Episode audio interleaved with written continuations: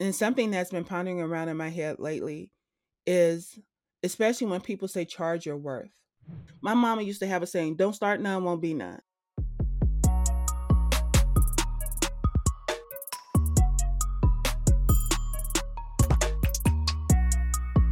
So, welcome everyone, and today I have with me Phyllis, and also known as Ghetto Country Brandmother. So, welcome Phyllis to our podcast.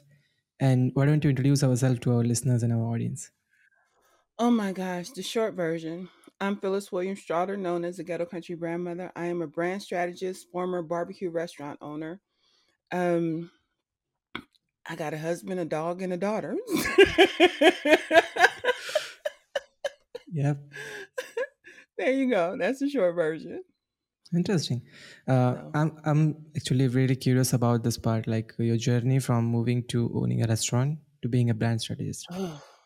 So, can you my journey us? from owning a restaurant. Yeah, I tell folks all the time I do not cook on purpose. Um, food is my husband's love language. I've gained more than enough weight to prove that because he does all the cooking. He's actually getting ready to go grocery shopping now. But um, he started learning how to barbecue on the internet, which is very strange, as well as he cooks. But he started barbecue, learning how to barbecue on the internet. And it just became this thing where he was spending up my shoe money to do competitions and whatnot. So we started selling lunches from our dining room table, which turned into farmers markets, which turned into two restaurants. Um, and all the while, like I say, I support my husband fully, but I don't cook on purpose. I really don't. I, I have to be extremely hungry and it has to be really cold or something outside for me not to go get me something to eat. but um, we were in the restaurant. We've been working together for about 10 years. We brought our daughter into the business. And because I was finding ways to grow our business, I was so spreading my wings, so to speak. I was doing a lot of networking. I was taking a lot of classes. I started doing public speaking. And it was just, okay, I like what I'm doing. I don't necessarily like taking it back to a restaurant atmosphere. So if if it I quit and and fired myself multiple times until one day I just finally meant it. I told my husband, I think I'm really done this time. And him being the supportive person that he is, he said, Okay, baby, I got this. But me and my husband work well together. And I didn't know how long it was going to last for him. I just knew it wasn't going to last because my husband does not play well th- with employees. And we had too many of them for him to handle on his own because I was usually the go between. Tell your husband, baby, go get them. And yeah, I was the go between um in our restaurant so I told him because I started speaking and because that's when I first got into business coaching, I said, I think I want to start being able to travel with this. And this was pre pandemic. Um, but I want to start traveling with this. And I, I said, so what you going to do? And I know my husband ain't going to let me leave him nowhere. He said, baby, I'm going to roll with you. So um, we made that decision in June, put our house in the market, sold our house as is in August. We moved to Oregon and that's where things started to happen for me. Um, it was me taking all these different certifications to, uh, because I actually wanted to become a master business coach, and there were 10 certifications I had to take, but branding was the one where I stopped because I just fell in love with the concept. And I just recently discovered for myself, branding is what helped me find my voice. And I want to bring that to so many solopreneurs because it's not on the scale of what I've learned, but it's on the scale of what I can handle.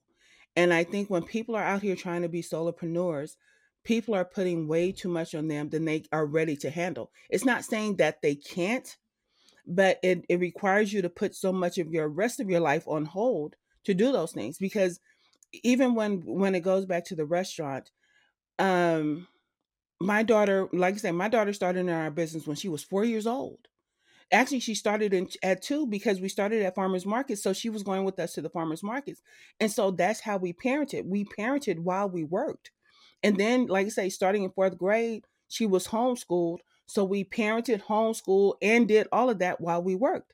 If she had to bring her books to the restaurant, um, if I went to on a speaking thing, she went with, with me on the speaking gigs and all of those type of things. So we parented that whole time. But it wasn't the type of parenting that um you know what, let's sit down on the floor and play some games and let's do this. I'm not I'm not really that parent all the time anyway. I always tell her, I wish you had aunties because I'm not doing Disneyland.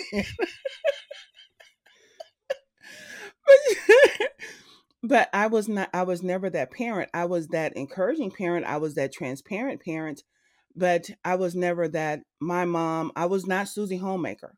I was not a domestic goddess. And so the when I when I decided to do my own thing and be that solopreneur to stop all of this stuff with the employees and all of that, I was already a workaholic. I got more of a workaholic. but I got a I became a workaholic doing busy shit.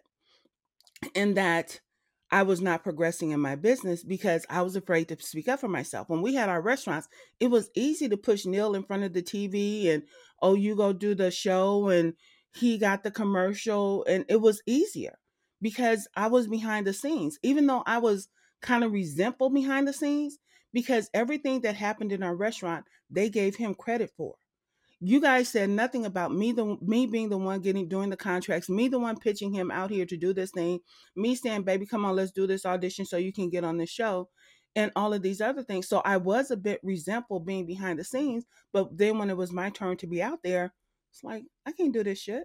I don't i don't feel comfortable enough with myself. And to look at yourself on camera it's like oh look you got a zit oh, you forgot to comb your hair and put that hair there. There's all these different things you pick at yourself when, well, I do, when you're looking at yourself and trying to do something. So I had to rely so much on giving away free in hopes that people would send me paying clients. And it just, it was just some funky, funky. It was just some funkiness. I don't know how else to put it but my business suffered for a long time until like i said until i got to that piece of my certification um, for for branding. But even that was not enough for me and i started going all in on branding. And i know how hard it was for us to build our brand. We built a great brand. Big mister is still getting hits on on google and all that kind of stuff. I get the emails oh you have 400 4000 some views. We've been closed since 2018 and we still get thousands of hits for people looking for us. So I know how to build a brand, but I didn't know how to be out front and build a brand. And I'm like, nobody's going to want to see me. Everybody wants to see Big Mister because he's the one with the food. Mm-hmm. So like I said, finding finding branding um it was the catalyst like I say for me finding my voice but I did not want to be stuck back in like I was before. When uh, when we had the restaurant, I was known as Mrs. Mister. I was his sidekick and all of that kind of stuff. And people infringed on that a lot. They infringed on on thinking that oh eh, because I'm so friendly in my restaurant and I got all my babies and oh here come my sweetheart and make sure they get their food and where my kids at and they were used to that and so there was no clear boundary of where Phyllis started and Mrs. Mister ended because I let everybody have that. I gave them almost as much as I gave anyone else in my family because I do consider people I meet to be my fam. So when I started understanding branding on that level, I decided that when I did take on another persona that wasn't fully Phyllis, I wanted to make sure that it had boundaries around it. And so now I know if you come at me as Phyllis, you've met me somewhere where there was some type of like just even an instantaneous level of personal relationship. But if you come at me as ghetto country brandmother, sweetie, I know you only know me as ghetto country brandmother. You don't know the the I want to be a alone side. I am a serious loner. It's amazing that I'm married with a child because I am that loner. and I'm very independent because I was raised that way so when people approach me, they like, "Oh, Phyllis, she's so friendly." I am, sweetheart, but I am very as transparent as I am. I'm very private. I, I keep to myself a lot because crowds just make me uncomfortable, and a lot of people don't recognize that because I promise you, I am six one, and I will still put on three inch heels. so it's not like I'm afraid to be seen, but I'm uncomfortable being seen. There's a difference, and I will I will step out there with the same energy as if like if we were sitting here talking sweetie i will have the same energy when we're together but if once i'm done with this call my husband and my child mommy, are we gonna do something? that uh, baby, where we going, or something like that. But then other times it's me in my own space, and us having a big ass house in Cali is a whole lot different than the three bedroom we have here in Texas. And and it's it's just that journey has been so freeing for me. And then on top of that, like the the the way we met through the future and all of that kind of stuff, that just further solidified that my voice was valid. Because um, someone just asked me the other day it's like why where did ghetto country come from? Or why do i use it? And i use it because it reminds me that this is where i'm comfortable and this is where i can best serve.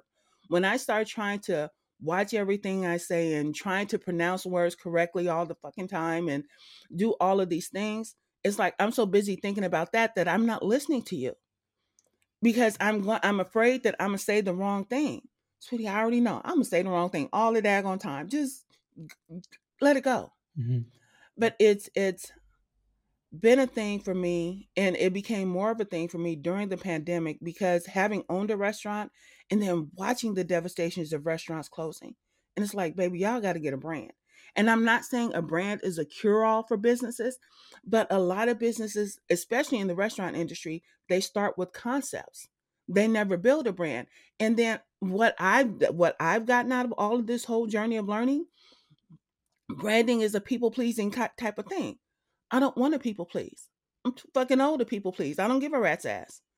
And so, and I don't mean that in a way that once I'm working with someone, I don't, I don't value them, but to put myself in the box of people pleasing is hmm what I don't want to do.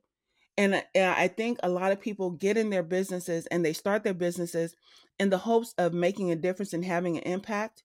But because when you start to try and brand and market, you you do it around the client instead of doing it around yourself, then there becomes this this you put yourself in that box. And then if you're if you're really new, you start adding all these things, all these services, all these offers because you don't want to miss anything. Yeah. And you're trying to mm. be everything and nothing at the same time. And so there's this contradiction in this fight of how do I show up? How do I do this thing? Okay, I got to be like this for you and I got to be like this for you. And it's it's a dichotomy of crazy that it just did not sit well. It did not sit well with me. And with all the people that I've learned from, I have mad respect for them, but I think at a solopreneur level, it kind of does a disservice of telling people how to brand because you're trying to tell them to to brand like a corporation. You're telling them to stick out an eighth of an inch when they have the personality for a whole fucking foot. And it's it's limiting and um constricting. I'll put it that way. Because you want to take away what I call their brand individuality. hmm There's something about you that will make your brand so amazing. And I don't believe, I don't, don't get it twisted. I do not believe you are your brand. Whoever says that, y'all can all kiss my ass, and even the people that I respect, but I don't believe that. And this is having built a brand before. Um, but I do believe that everybody needs a personal brand in order to endorse their business brand. Stop getting out of the mode of pitching and learn to endorse. When you endorse something, you're endorsing shit that you love. You're endorsing things like, oh, you ought to go get this. And you can give them all the reasons why you can make it sound so fucking fantastic. But when you're pitching, you're nervous and you're trying to sell and trying to make sure you get in all the features and the benefits and the hit the pain points and the gains and all. When you're endorsing something, oh, sweetie, let me tell you, I got all my Apple shit. I got my iPhone, my iPad, my iMac, and people ask you why, and you can tell them why hmm because there's a love relationship there. Yeah. Even though it's a corporation, even though it's an inanimate object, I love my my my i stuff. So that went a long way around the question that you asked me. I get from barbecue to branding. It was very interesting, and that's why I didn't interrupt it because I I like I'm sorry. But I'm very curious about this part. Like, what was the moment where you find out like uh, there should be this balance between the brand you put out there and what you really are? I think because for the personal brands, it gets very blurry, like the boundary. How much should I share and what should I keep to myself? So, how did you find that balance? Um, I don't. I don't necessarily believe in ba- balance. Um, because I'm that asshole that's kind of anal about everything being even, Steven, and all that kind of stuff. So I don't, I try not to use the word balance, but there is a certain place where you get to decide what is right for your business. If it's not something, my mama used to have a saying, don't start none, won't be none. So if you don't want that later on in your brand, don't start it now. If you're not going to be dancing in front of the camera 10 years from now, why are you dancing now? If you're not going to share your breakfast with me 10 years from now, why are you starting it now? Well, I just need to get exposure. I need to get seen. But why are you showing me this? So show me something of value from your business. If there's a certain part of your life that relates to this, then sweetie, then that that probably needs to be part of your story. Especially when you started when you start speaking or when you're sharing something of why this is a thing, especially for coach like people who coach, sweetie, there's a story in there somewhere of why you got to this point of coaching. Not why you coaching coaches. I ain't talking about that bullshit. I'm talking about some place that you went through a journey of getting to something. There's a story in there we were I was on a call, I was on a pro call. Um, and it was a smaller group. I think it was about 15 of us on the call. And I shared a very intimate story. And someone asked me, would I ever tell the story on a larger stage? Only if it was relevant. If it's not relevant, you guys are here, we're talking about something, and I think this story fits this particular situation. Do I go out and blurt all of this out? No. But then also, anything you want to know. I wrote a book about it a long time ago. I Mhm. know my shady. I wrote about it. So you can the reason that that like I say also branding freed me is because I went out and I told all my shit before you got a chance to tell it. Yeah. If there's anything that you think that you can use against me to make me look bad, sweetie, I already told all my dirty secrets. All of them. In a book on the shelf at Amazon. And so it's it's never anything where you can say, "Oh, she ghetto." Yes, I claim it. Whereas before, I thought that was a, a limiting thing for me. I now embrace it. I was raised hood adjacent by a country mama. Yes, I was. My mama and them from Texas. I was born and raised in LA. So there's there's something about your culture that you get to bring to your brand that a lot of people dismiss because they want to have a larger audience. Yeah. I there's a um there was a restaurant when we were living in Oregon. There was a restaurant that we used to go to that um that it was it was called Pomodori's. We went there because they had a great whiskey and bourbon selection. They oh the wall oh, it was great, but the food was very bland. And no slam to them because the people that run it and own it, they are so nice. They are so sweet. They were really good to us, but their food is so bland. And Neil asked them why, um, and they told him it's like because the people that come here they don't want certain things in their food, so we can't up the flavor profile. And that was the majority of the business they cater to. And see, that's what put you in a box. Yeah. If you had served your food the way that you intended it, then you would have found the people that were willing to eat it the way that it's supposed to be prepared. It's just like I don't like going to culturally relevant restaurants and you've spiced down your food because everybody's palate can't handle it. No, sweetie, if I'm in your restaurant, this is like me coming to your house. I'm gonna tell you how to cook your shit. I Mm. expected to eat it the way that you eat it. If I don't like it, I don't like it. So it's it's it's more than a notion when you when you start putting yourself out there and you start representing in a certain way.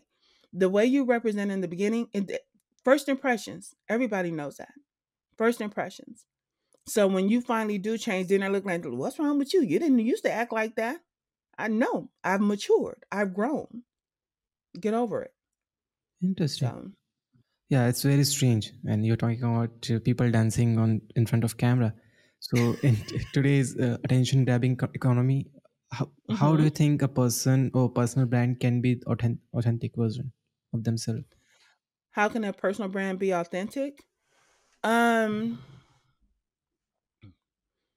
that's kind of hard and like you said in in this look at me um di- and dynamic of social media Yeah. um and something that's been pondering around in my head lately is especially when people say charge your worth instead of saying charge for the work they charge for their worth and what occurred to me is that a lot of people want to be valued And they, especially when you're in a business, it's like I'm putting my blood, sweat, and tears in it. And now I'm talking about pe- people that have a passion for what they do, not people that just trying to make money. But when you do that, it's like, okay, this is valuable to me. So I expect it to be equally as valuable to you. And because I've tied myself to it, when you're rejecting this, when you're telling me, no, you don't want what I have, you're rejecting me. People want to be valued on a level that, you know what, somebody never, it, it's, it's, it's not even that you grew up in a bad household or whatever. We're not even going to say that. But when you feel like you've been unseen all your life, and then you come out here and you start a business and people still don't see you, it starts to wear on you. And like I said, you start to tie your value to it and think that, you know what? Nobody will ever pay me what I'm worth. Sweetie, that's because you're priceless. They can't afford you. They can't afford what you offer. You're just offering it to the wrong people. And it is um, one of the things that, excuse me, one of the things when I was speaking at high schools and so forth, a lot of the high schools that I spoke at, um, there was very few black children in the room. And so I would capture pictures and all that stuff. And people would blame me. Why you don't do this for black kids? Why you don't do this for black kids? Sweetie, this is a volunteer program. And black kids could have showed up if they wanted to. But then also the schools that that asked me to come were not in black neighborhoods. So you saying why am I not doing this for black kids is because these are the schools that said yes to me and I said yes to them. And these are the kids that decided on their own volition to show up to something that was not required. And so there's there's this weight that's put on of you're not representing who you're supposed to represent or you're not showing up for who you're supposed to show up for. And so again, we lose value in their eyes.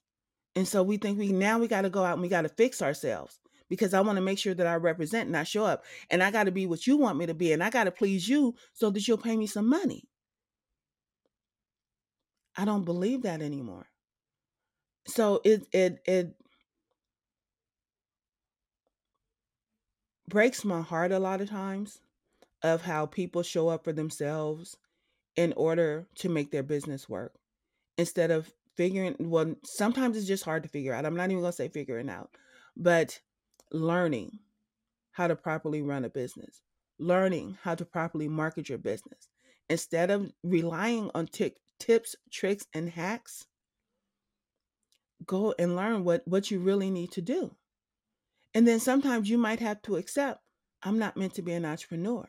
Yeah. and that's no slam and no shade but not everybody was meant to rock this game because the first thing unless you come from money that you got to learn sweetie it's gonna be scary being broke because while you're building even if you're living off your savings your savings is depleting while you're building your business you're trying to get clients and no money's coming in yet and so there's that fear there. And once you can conquer that fear, once you get around that fear, then it's like, oh, fuck, hell, I didn't eat today. Or not today, but I only had ramen today, put it that way. But I still got to eat and I got to do what I love. I got to charge for some shit that I love. And it, it's once you you can own that piece of it, somebody was willing to pay you, then you find somebody else that's willing to pay you but you have to do it on a level that's comfortable for you. If you want to go out there and dance and point and all the shit because they keep telling you people's attention span attention span is short, then you continue to do that. If they tell you, "Oh, you got to do video cuz people don't read," tell that to all the people who are reading the books, reading the newspapers, reading whatever, the blog post. You got to find what works for you. And and and take it for what it is. It is not rejection of you. It is like, I don't need this right now. No, this is not something that I can use. You find a way to market it. If if you know it is, then you have to find a way to market it. You don't necessarily have to change what you do. It's just how you wrap it up in marketing and how you package it. Does that make sense? Definitely. And can I make the assumption that uh, new businesses or young solopreneurs would not figure this out at the get go? Like it needs some times, it needs some repetition, and you will mature as you like grow your brand. Yes. Yes. And that that is something I think that is not being talked about that you actually have to mature into this thing because I even now books that I wrote when um when I first started when I separated from the from the restaurants books I wrote early on for my clients I look at them now and I'm like oh shit I don't even believe this anymore and so I took the books off I don't have they're not a representation of me anymore and you have to understand that, especially when you're a solopreneur and you're finding things out, sweetie, where you are now will not be where you are a year from now. If you learn what it is that you want in your brand, just like it takes you so, so many years to be self aware of who you are, sweetie, the same process goes for your brand. It doesn't have to be what they say it is. I don't give a fuck what Jeff Bezos said, but it gets to be what you say it is. And if you if they're saying what they're saying when you're not in the room is not what you want to represent you, then you get to correct that thing. Because you know what it is that you're trying to grow. You know who it is you're trying to represent. You know who it is that you're trying to sell a thing to. But if you don't know those things, then uh, that's another growing pain. Well, I don't know who my audience is. Well, let's start with who you don't want. Are we are we are we doing this on sex, gender, age, whatever? let's take all of those people out that you don't want first. Because even if we got a million people, we can eliminate half of them based on age, gender, um, nationality, the fact that they don't speak English and I speak bad English. You have all of those things that you can say no to first. At least get that far. And then saying, I'm talking, so you can say, I'm talking to my millennials, I'm talking to my Gen Zs, I'm talking to my Gen Xers.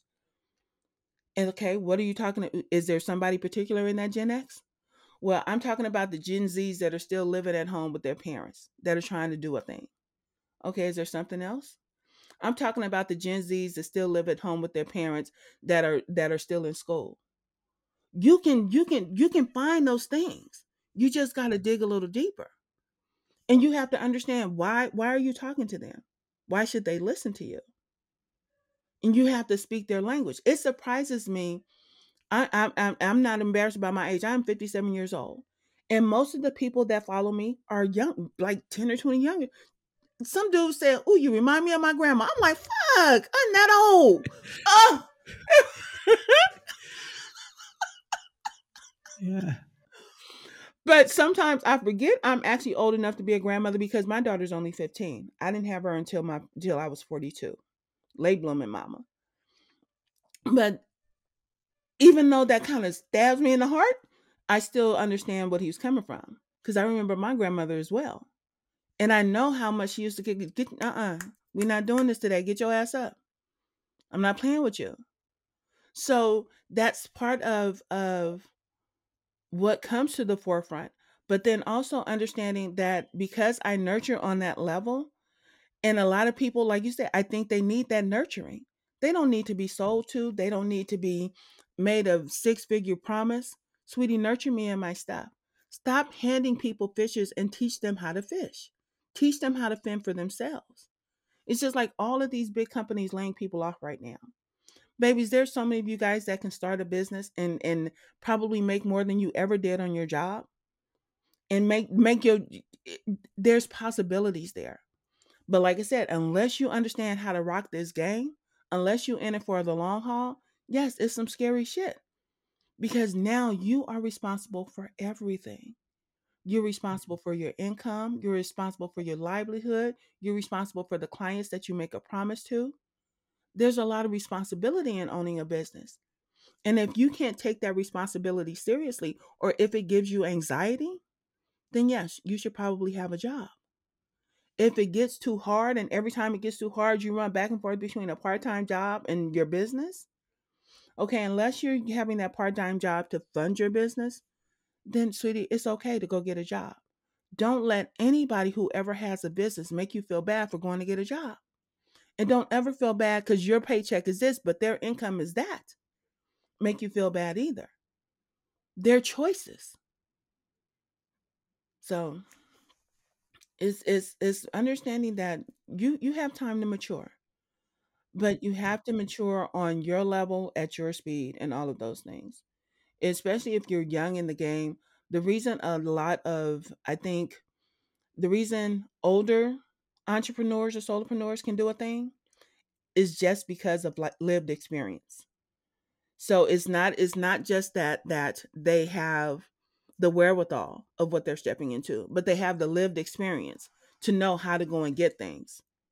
And especially when you start you're talking about certain generations. I there's a um one of the trendy things on there is like I'm scared of Gen Xers and whatever because they had to learn how to cook dinner, be home, have homework done, iron and all that stuff by the time they were 10. It's damn near true. That was my life. I was a latchkey kid. Have my house clean, you have the dishes done, get your homework done, you and your sister do the laundry, all that stuff. And that's what we had to learn. So we knew how to go and get it. When I tell you to go do something, you go do something. There was no back talk. And so now when you have when you're out here and you're doing your business and your clients giving you back talk and you giving them okay. What you just did is you burned a bridge. And even if your client was wrong, it's two left shoes. You just burned that bridge. I'm fucking okay with burning the bridge. I don't care. but uh, that's different for me because I don't take it personally. And because when you make it personal, then I stop being a ghetto country brandmother and I become Phyllis and you're going to get all this heat. So trust and believe. I am never nervous about telling a client, no, I'm not doing that. Oh, but I paid you my money. But it was never said that I was going to do that. Well, you should make the customer happy. You can get the fuck on. And it's it's something that you get to decide how powerful you're going to be in your business. And you can you it's okay to relinquish some of your power if you choose to. But as you have to understand that you may never get it back. So if you're growing your brand and you're growing your business, like you have your your podcast right now, and this is your platform, this is where you get to shine. And so part of what comes with that is like maybe at the beginning or at the end, all of this should be about you. And people need to see and understand what your level of expertise is and why you have your guests on and why you choose the guests that you choose because it speaks to your authority of this is what I'm bringing you and why. And that begins to create a level of, of maturity for you. Oh, he's maturing in this podcast game. He's bringing on guests that are bringing this heat. And so people begin to look at you differently. And so now that you have this podcast, what is your next logical step? You want people to listen to the podcast, and then what do you want them to go do? And maybe you say, Well, I want them to go do this. Yeah, no, that didn't work. Then I want them to go that. No, that didn't work either. So now you finally got a call to action that works. That's a level in your maturity. I've learned what works. I learned my lesson. And all maturity is is the lessons that you learn. And everybody learns them differently at different paces. But if you're finding if you're finding something that works for your business, then that's the next level for you. But it's only a good lesson if it's making you some money. yeah. Because we talking business, not life. Definitely. And on that point of money, uh, how has your relationship with money has evolved over time? Oh God, that was a hard one. Cause I was raised a church girl. Oh my goodness. Oh yes, I was at church. I was one. you know how they make the jokes about the people that was at church Monday, Wednesday, Friday, and Sunday, and all, that was me and my mama. Even if my mama, my mama used to say, because oh, my mama was kind of a party party girl, but she said if I can party all night on Saturday, I can go to church on Sunday. Mm-hmm. okay, so we were always at church. I was in the choir. I was in the youth group. I was always at church, and there was a scripture that I heard that it's easier for the camel to get through the eye of a needle than it is for a rich man to get into heaven. And that coupled with um, the meek shall inherit the earth and all those other kind of scriptures, I thought I would forever have a job. I really did. I thought I would be one of those people that retired and did the thing like you were supposed to. But when I stepped out, it was like I was afraid money was going to change me. And I was afraid I was afraid of that change.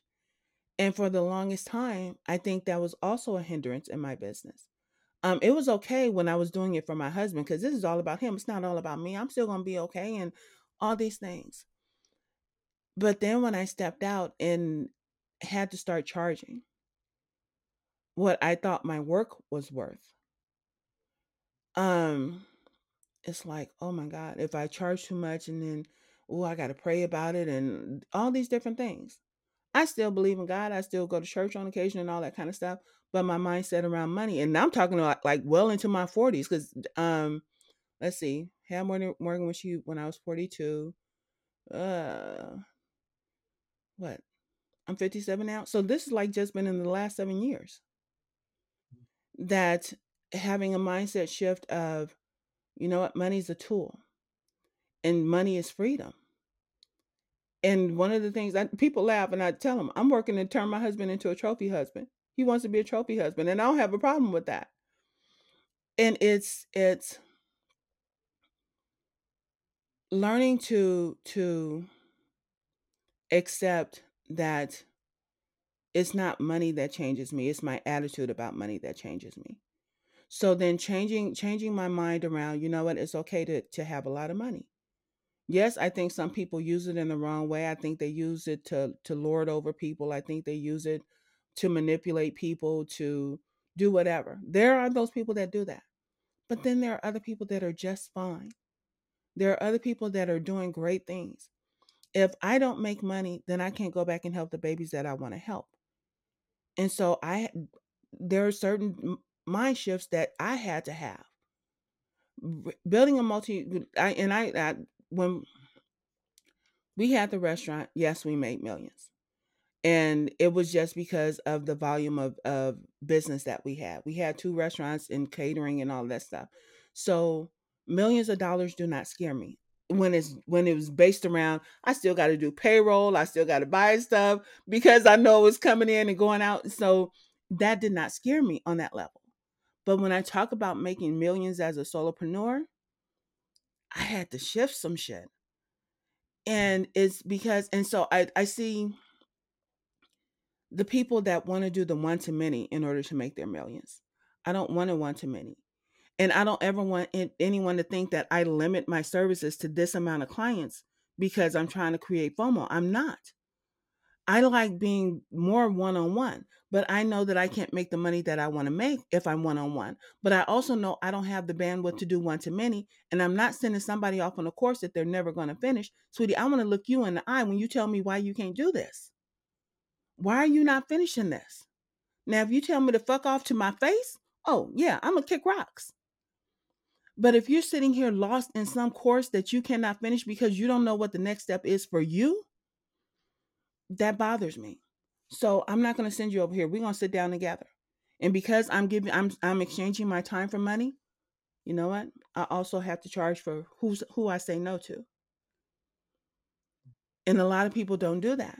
You got to get charged. You got to charge for saying no to the next client. You got to charge for the business. You got to charge for the employee. You got to charge for the boss. All four of those are you. Well, three of those are you, and then one's the client. So to say that nobody will pay you for that, or that you know what, well, I'm only charging twenty dollars an hour. Why? You can go get a job for twenty dollars an hour. What's your profit margin on that twenty dollars an hour? How much are you you're paying the employee? Sweetie, you're the employee and the boss, and both of them need to be paid. And you're also the company, so that third person needs to get paid. Twenty, even if each of you guys got twenty dollars an hour, that's at least sixty dollars an hour. So it's it's you you got to give your I guess some people just got to get their mind around it. Some people have always been around um some big thing, but when you come from food stamps and and section 8 and all these other things, there there's shifts in everything in how you process through all of this. No matter I don't think it matters culturally, com- country or whatever there's just certain things that we got to get over. I know some um someone was telling me that well actually a few people that I talked to in other countries it's like we can't charge what you guys charge. And then one person told me, "Oh, a guy from Texas told me my prices were too high." And when he told me the price, I got pissed off. Seriously? No. No. I know I'm going off on a tangent. I'm sorry. Go ahead. very, very interesting. I think uh, I could be that guy who, who might be saying that uh, I cannot charge what you guys charge, and I had yeah. this mindset. it took me a lot of time to get over it like okay but i'm providing the same value as service provider there is providing so why should i not charge the same amount yeah Yeah. And you get that price now, don't you? definitely i'm getting the price yeah That's right, huh, kids? Like, pay me my money. all you need is one yes a single yes just to validate like okay you are charging enough Yes. Yeah. And then you know when you're not charging enough when you get bombarded with clients. definitely So if you got a, a waiting list a mile long, then you need to raise your prices so some of those folks will fall off. But then also you're raising your prices and more people are actually paying you more money. interesting So yeah so i'm not calling you old but you have a lot of experience so i'm going to ask you this question uh, what does success look like to you um success for me looks at looks like me starting a nonprofit where I don't have to ask the government for money. Um one of the reasons why I left the business, my original reason, and see, I'm getting teary because it, it still weighs on me. Um, I have a thing for kids, and I got a thing for bad kids, or what people term as bad kids, kids that actually don't have a chance. Um, I when I left the restaurant, I wanted to I wanted to coach kids on being teenpreneurs. Sweetie, you don't have to. Everybody's not meant for college, but that doesn't mean that everybody's not meant for success. And so I wanted to help children who had gift talents and abilities to use those to start making money. You can start your retirement fund. Fuck a college fund. Let's start making you some money now. You don't have to be an athlete in order to get well paid right now. And I used to follow some of the teen um, teenpreneurs back then, the Corey's Cookies and Mo's Bows and all of those type of things. Um, and so I knew there were teens out there that could make money, but parents didn't want to pay. So that's when I started sh- shifting towards adults and got more into business coaching for adults. And then, like I say, moved into branding. But my heart, success for me is once I make enough to fund my own nonprofit. I don't give a rat's ass if you give me some money or not, because I don't mind paying for my babies out of my pocket. But the ones that weigh on my heart the most, and I have no frame of reference for it, and I don't know why it is, but I want to coach kids on starting businesses before they age out of the foster care system. Because if if most of them don't take advantage of the college opportunities that are there because if I'm not mistaken, foster kids get a free ride at college. I might be wrong, so don't don't quote me on that. But if they do not, if they don't have the bandwidth because they've been so beaten down by life, it's like, sweetie, let's find something that you can make money at. I don't give a fuck if it's just t- starting a t-shirt company. Let's make some t-shirts based on something that you think is pithy or artistic or whatever it is and start doing something for you. And so I want to go back and I, I want to make it success for me will be having that nonprofit to be able to help these babies. Providing tiny houses for you, know, we're not putting you in on the street with a bag and some shit. We got a place for you to go, for you to start start somewhere. So that's what success looks like for me. It's not about the money, it's about those babies. That's what I want to get back to. So that that would be my level of success. very interesting and uh, if you have to check now do you feel like you're successful or if not then what are the parameters you measure yourself at like these are the parameters which i need to fulfill As long as I got my husband and my child, I feel like I'm successful. They are everything to me. One of the things that Neil and I said when we started our business way back when, um, because we make decisions ahead of time. Um, if it comes down to the business or our marriage, what are we gonna do? We're gonna stay married. And so even if it comes down to us living in our car, we're gonna stay married. And so I am always successful because I have a man that will roll that deep with me and I will roll that deep for him. So money is n- not my success. It's financial success, true enough. But true success is the relationship and the support I get from him on a daily basis. And the the um, my um my daughter only because I feel like she's my blessing. I had two miscarriages before I had my daughter. And then she still decided to be nosy and come three months early. So she's a blessing to me. And so that's my success. Having her become a published author by the time she was 10. Having her become an investor by the time she was 11. Those are my successes. I I'm okay with fading back into the shadows as I get older. I don't give a fuck. But there are so many people that deserve a life that is not being offered to them. And there are some times where, yes, my services are what they are and they cost what they cost. But there are times where I give away free and people like, why aren't you charged for that? I'm like, why are you in my fucking business? Everybody can't afford everything. And sometimes I just want to give some shit away. Is that okay with you? And if it's not, I still don't give a fuck. Not your business. And so I do want to get to a level where I can give away more than what I get. So that that like I say, all of that is just success for me. Being able to talk to people like you, that's a success for me. I would never have met you if not for being a part of the pro group and all of that kind of stuff. Meeting um, Sebastian and Vladimir and all these people from all these other countries. That's success for me. It has made the world more accessible to like if I go somewhere in another country, baby, where am I going? Call me so I don't get lost or something. It's it's, it's having having like I said, it may not be close fam, but it's still family to me. All of you guys are. And a lot of people like, why you call people fam? Because it just is for me. Because I would treat you like family. You come to my house, you here, you coming to eat? You want me to fix you a plate? You need a place to sleep? What? It's always been like that for me. That's how my mama raised me. There's hospitality. There's being good to people. Hell, I will treat my enemy good if I had to. So it's it's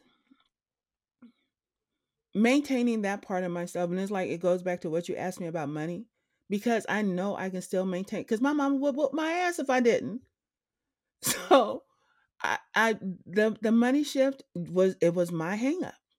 It was my hang up from my youth and all of that kind of stuff. And I don't want anybody ragging on religion and Christianity and all that stuff. I'm the one that took it to that extreme. I'm the one that meditated on those scriptures that scared me, not being force fed them. So I don't want anybody hating on anybody's religion. What we believe is what we believe. And it doesn't matter where it comes from. So that's my thing. Yeah. I'm gonna ask for advice. Uh, how much do you think the relationships you build affects uh, your business and your branding and everything? Like what people you bring clo- closer to yourself? Um, I think my relationships and how I see people are they're a blessing to me. And I'll put that in let me tell you cuz you know you heard have you ever heard me say I don't do pretty shit? Yep. Okay. So you know I say I don't do pretty shit. Um when I redid uh when I did redid Balance in Bullshit, when I redid that, Daniel Cody, Katie Cody stepped up to the plate and he redid the cover for me because I showed him what my other cover looked like.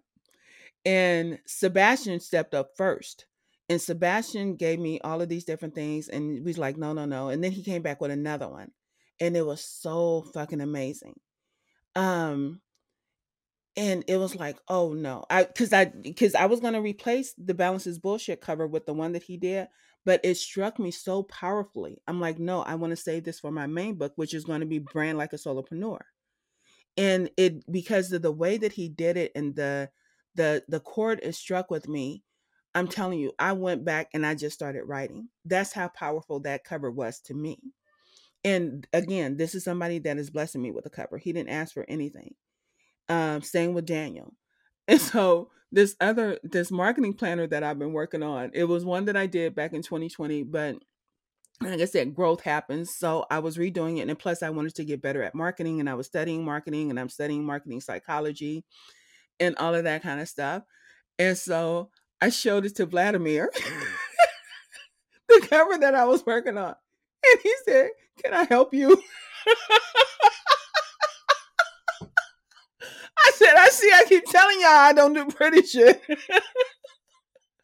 and then I showed my husband. He said, hurry up and tell him yes.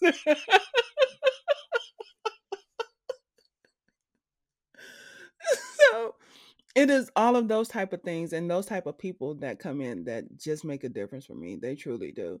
Um, I I think relationships are important, but I also understand that relationships happen for a reason, a season, or a lifetime. Um, I tell people all the time if soulmates are really a thing, my husband will be with me in heaven. If there's a heaven, if there's not, then there's not. But um, wherever we go, we stuck like glue. Um, and then there are pe- people, like I said, that have had a season in my life and they've had great impact in my life, good, bad, or ugly. There are situations where I did some dumb stuff. And like I said, it's all in my memoir. Um, I won't bring it here, but it's all in there. But I don't regret it because it makes me who I am right now. If I was dissatisfied with who I am, then yeah, I would probably have a problem and I would have regrets. But sweetie, I'm happy with who I am. Broke or not broke, famous or not famous, I'm cool. So Yes. it's a thing. Yeah. And I'm, I'm going to finish off with this last question. Let's say tomorrow you don't exist, any, exist anymore. So, how would you like to be remembered? If I didn't wake up tomorrow, how do I want to be remembered? Mm, that is a really hard question. I just want to, I don't, and this might come back from my whole low self esteem days, but it, I never think about being remembered. I just think about leaving mem- and see you're gonna make me cry. I'm trying not to cry because that's the a thing a lot of people don't know i'm a big ass crybaby big ass crybaby. Um but i just want to be remembered probably through the lives that i've touched um i don't need a whole lot of fame surrounding me but even though i ask people what do you want to be famous for i just want to know that the people that i left behind are better off in that they will make somebody else's life better. There's a movie years ago called Pay It Forward. And I think people need to continue to pay forward goodness and leave a legacy of of something better. But we don't always know what better is. Because what's better for me is not necessarily better for you. But whatever is better for that person, that's what I want to be remembered for. If it just made a smidge something, if I just babysat for you one night so that you can have some peace of mind, sweetie, that's fine with me. That's what I want to be remembered for. She gave me five minutes of peace. Um, I don't need no whole big whole lot of hoopla. Like I said, I've been a private person. I can pri- die in private. Just come get me. um, and especially now, my sister my sister died six months after my daughter was born. My mom is gone. My dad is gone. I have a whole host of cousins and aunts and uncles and all that shit. But being raised and raising myself the way that I did, it doesn't. I like I said, I don't think of how I'm gonna be remembered. I just want people to have a good life. Seriously. But I'm done because I'm I'm finished. Leave me alone. Wow. oh goodness. It's been an emotional conversation. And thanks again, Yes. Phyllis, for this wonderful conversation. Please let us know No like where we can find you and how to connect with you. Oh gosh, y'all can always come to Brandma's house. Um, brandmashouse.com. Um, I'm starting a YouTube channel. I do have a podcast, Brandma's House, and I have an ABA a, ABA episode, which is Ask Brandma Anything, which Aunt Kid is going to do with me. Um, and what? Pretty much just do at GC Brandmother. You'll find me on Twitter, Instagram, TikTok, all that good stuff. So there you go. Uh, Awesome. And come on, I'm done with you. You got me. I don't even have any tissue. I was not prepared for this moment. I, I really enjoyed it. It was very insightful. And I hope anyone who's listening will find Yeah. gems of conversation, gems of nuggets there. So thanks again for this conversation. You are so welcome, sweetheart. I so appreciate you.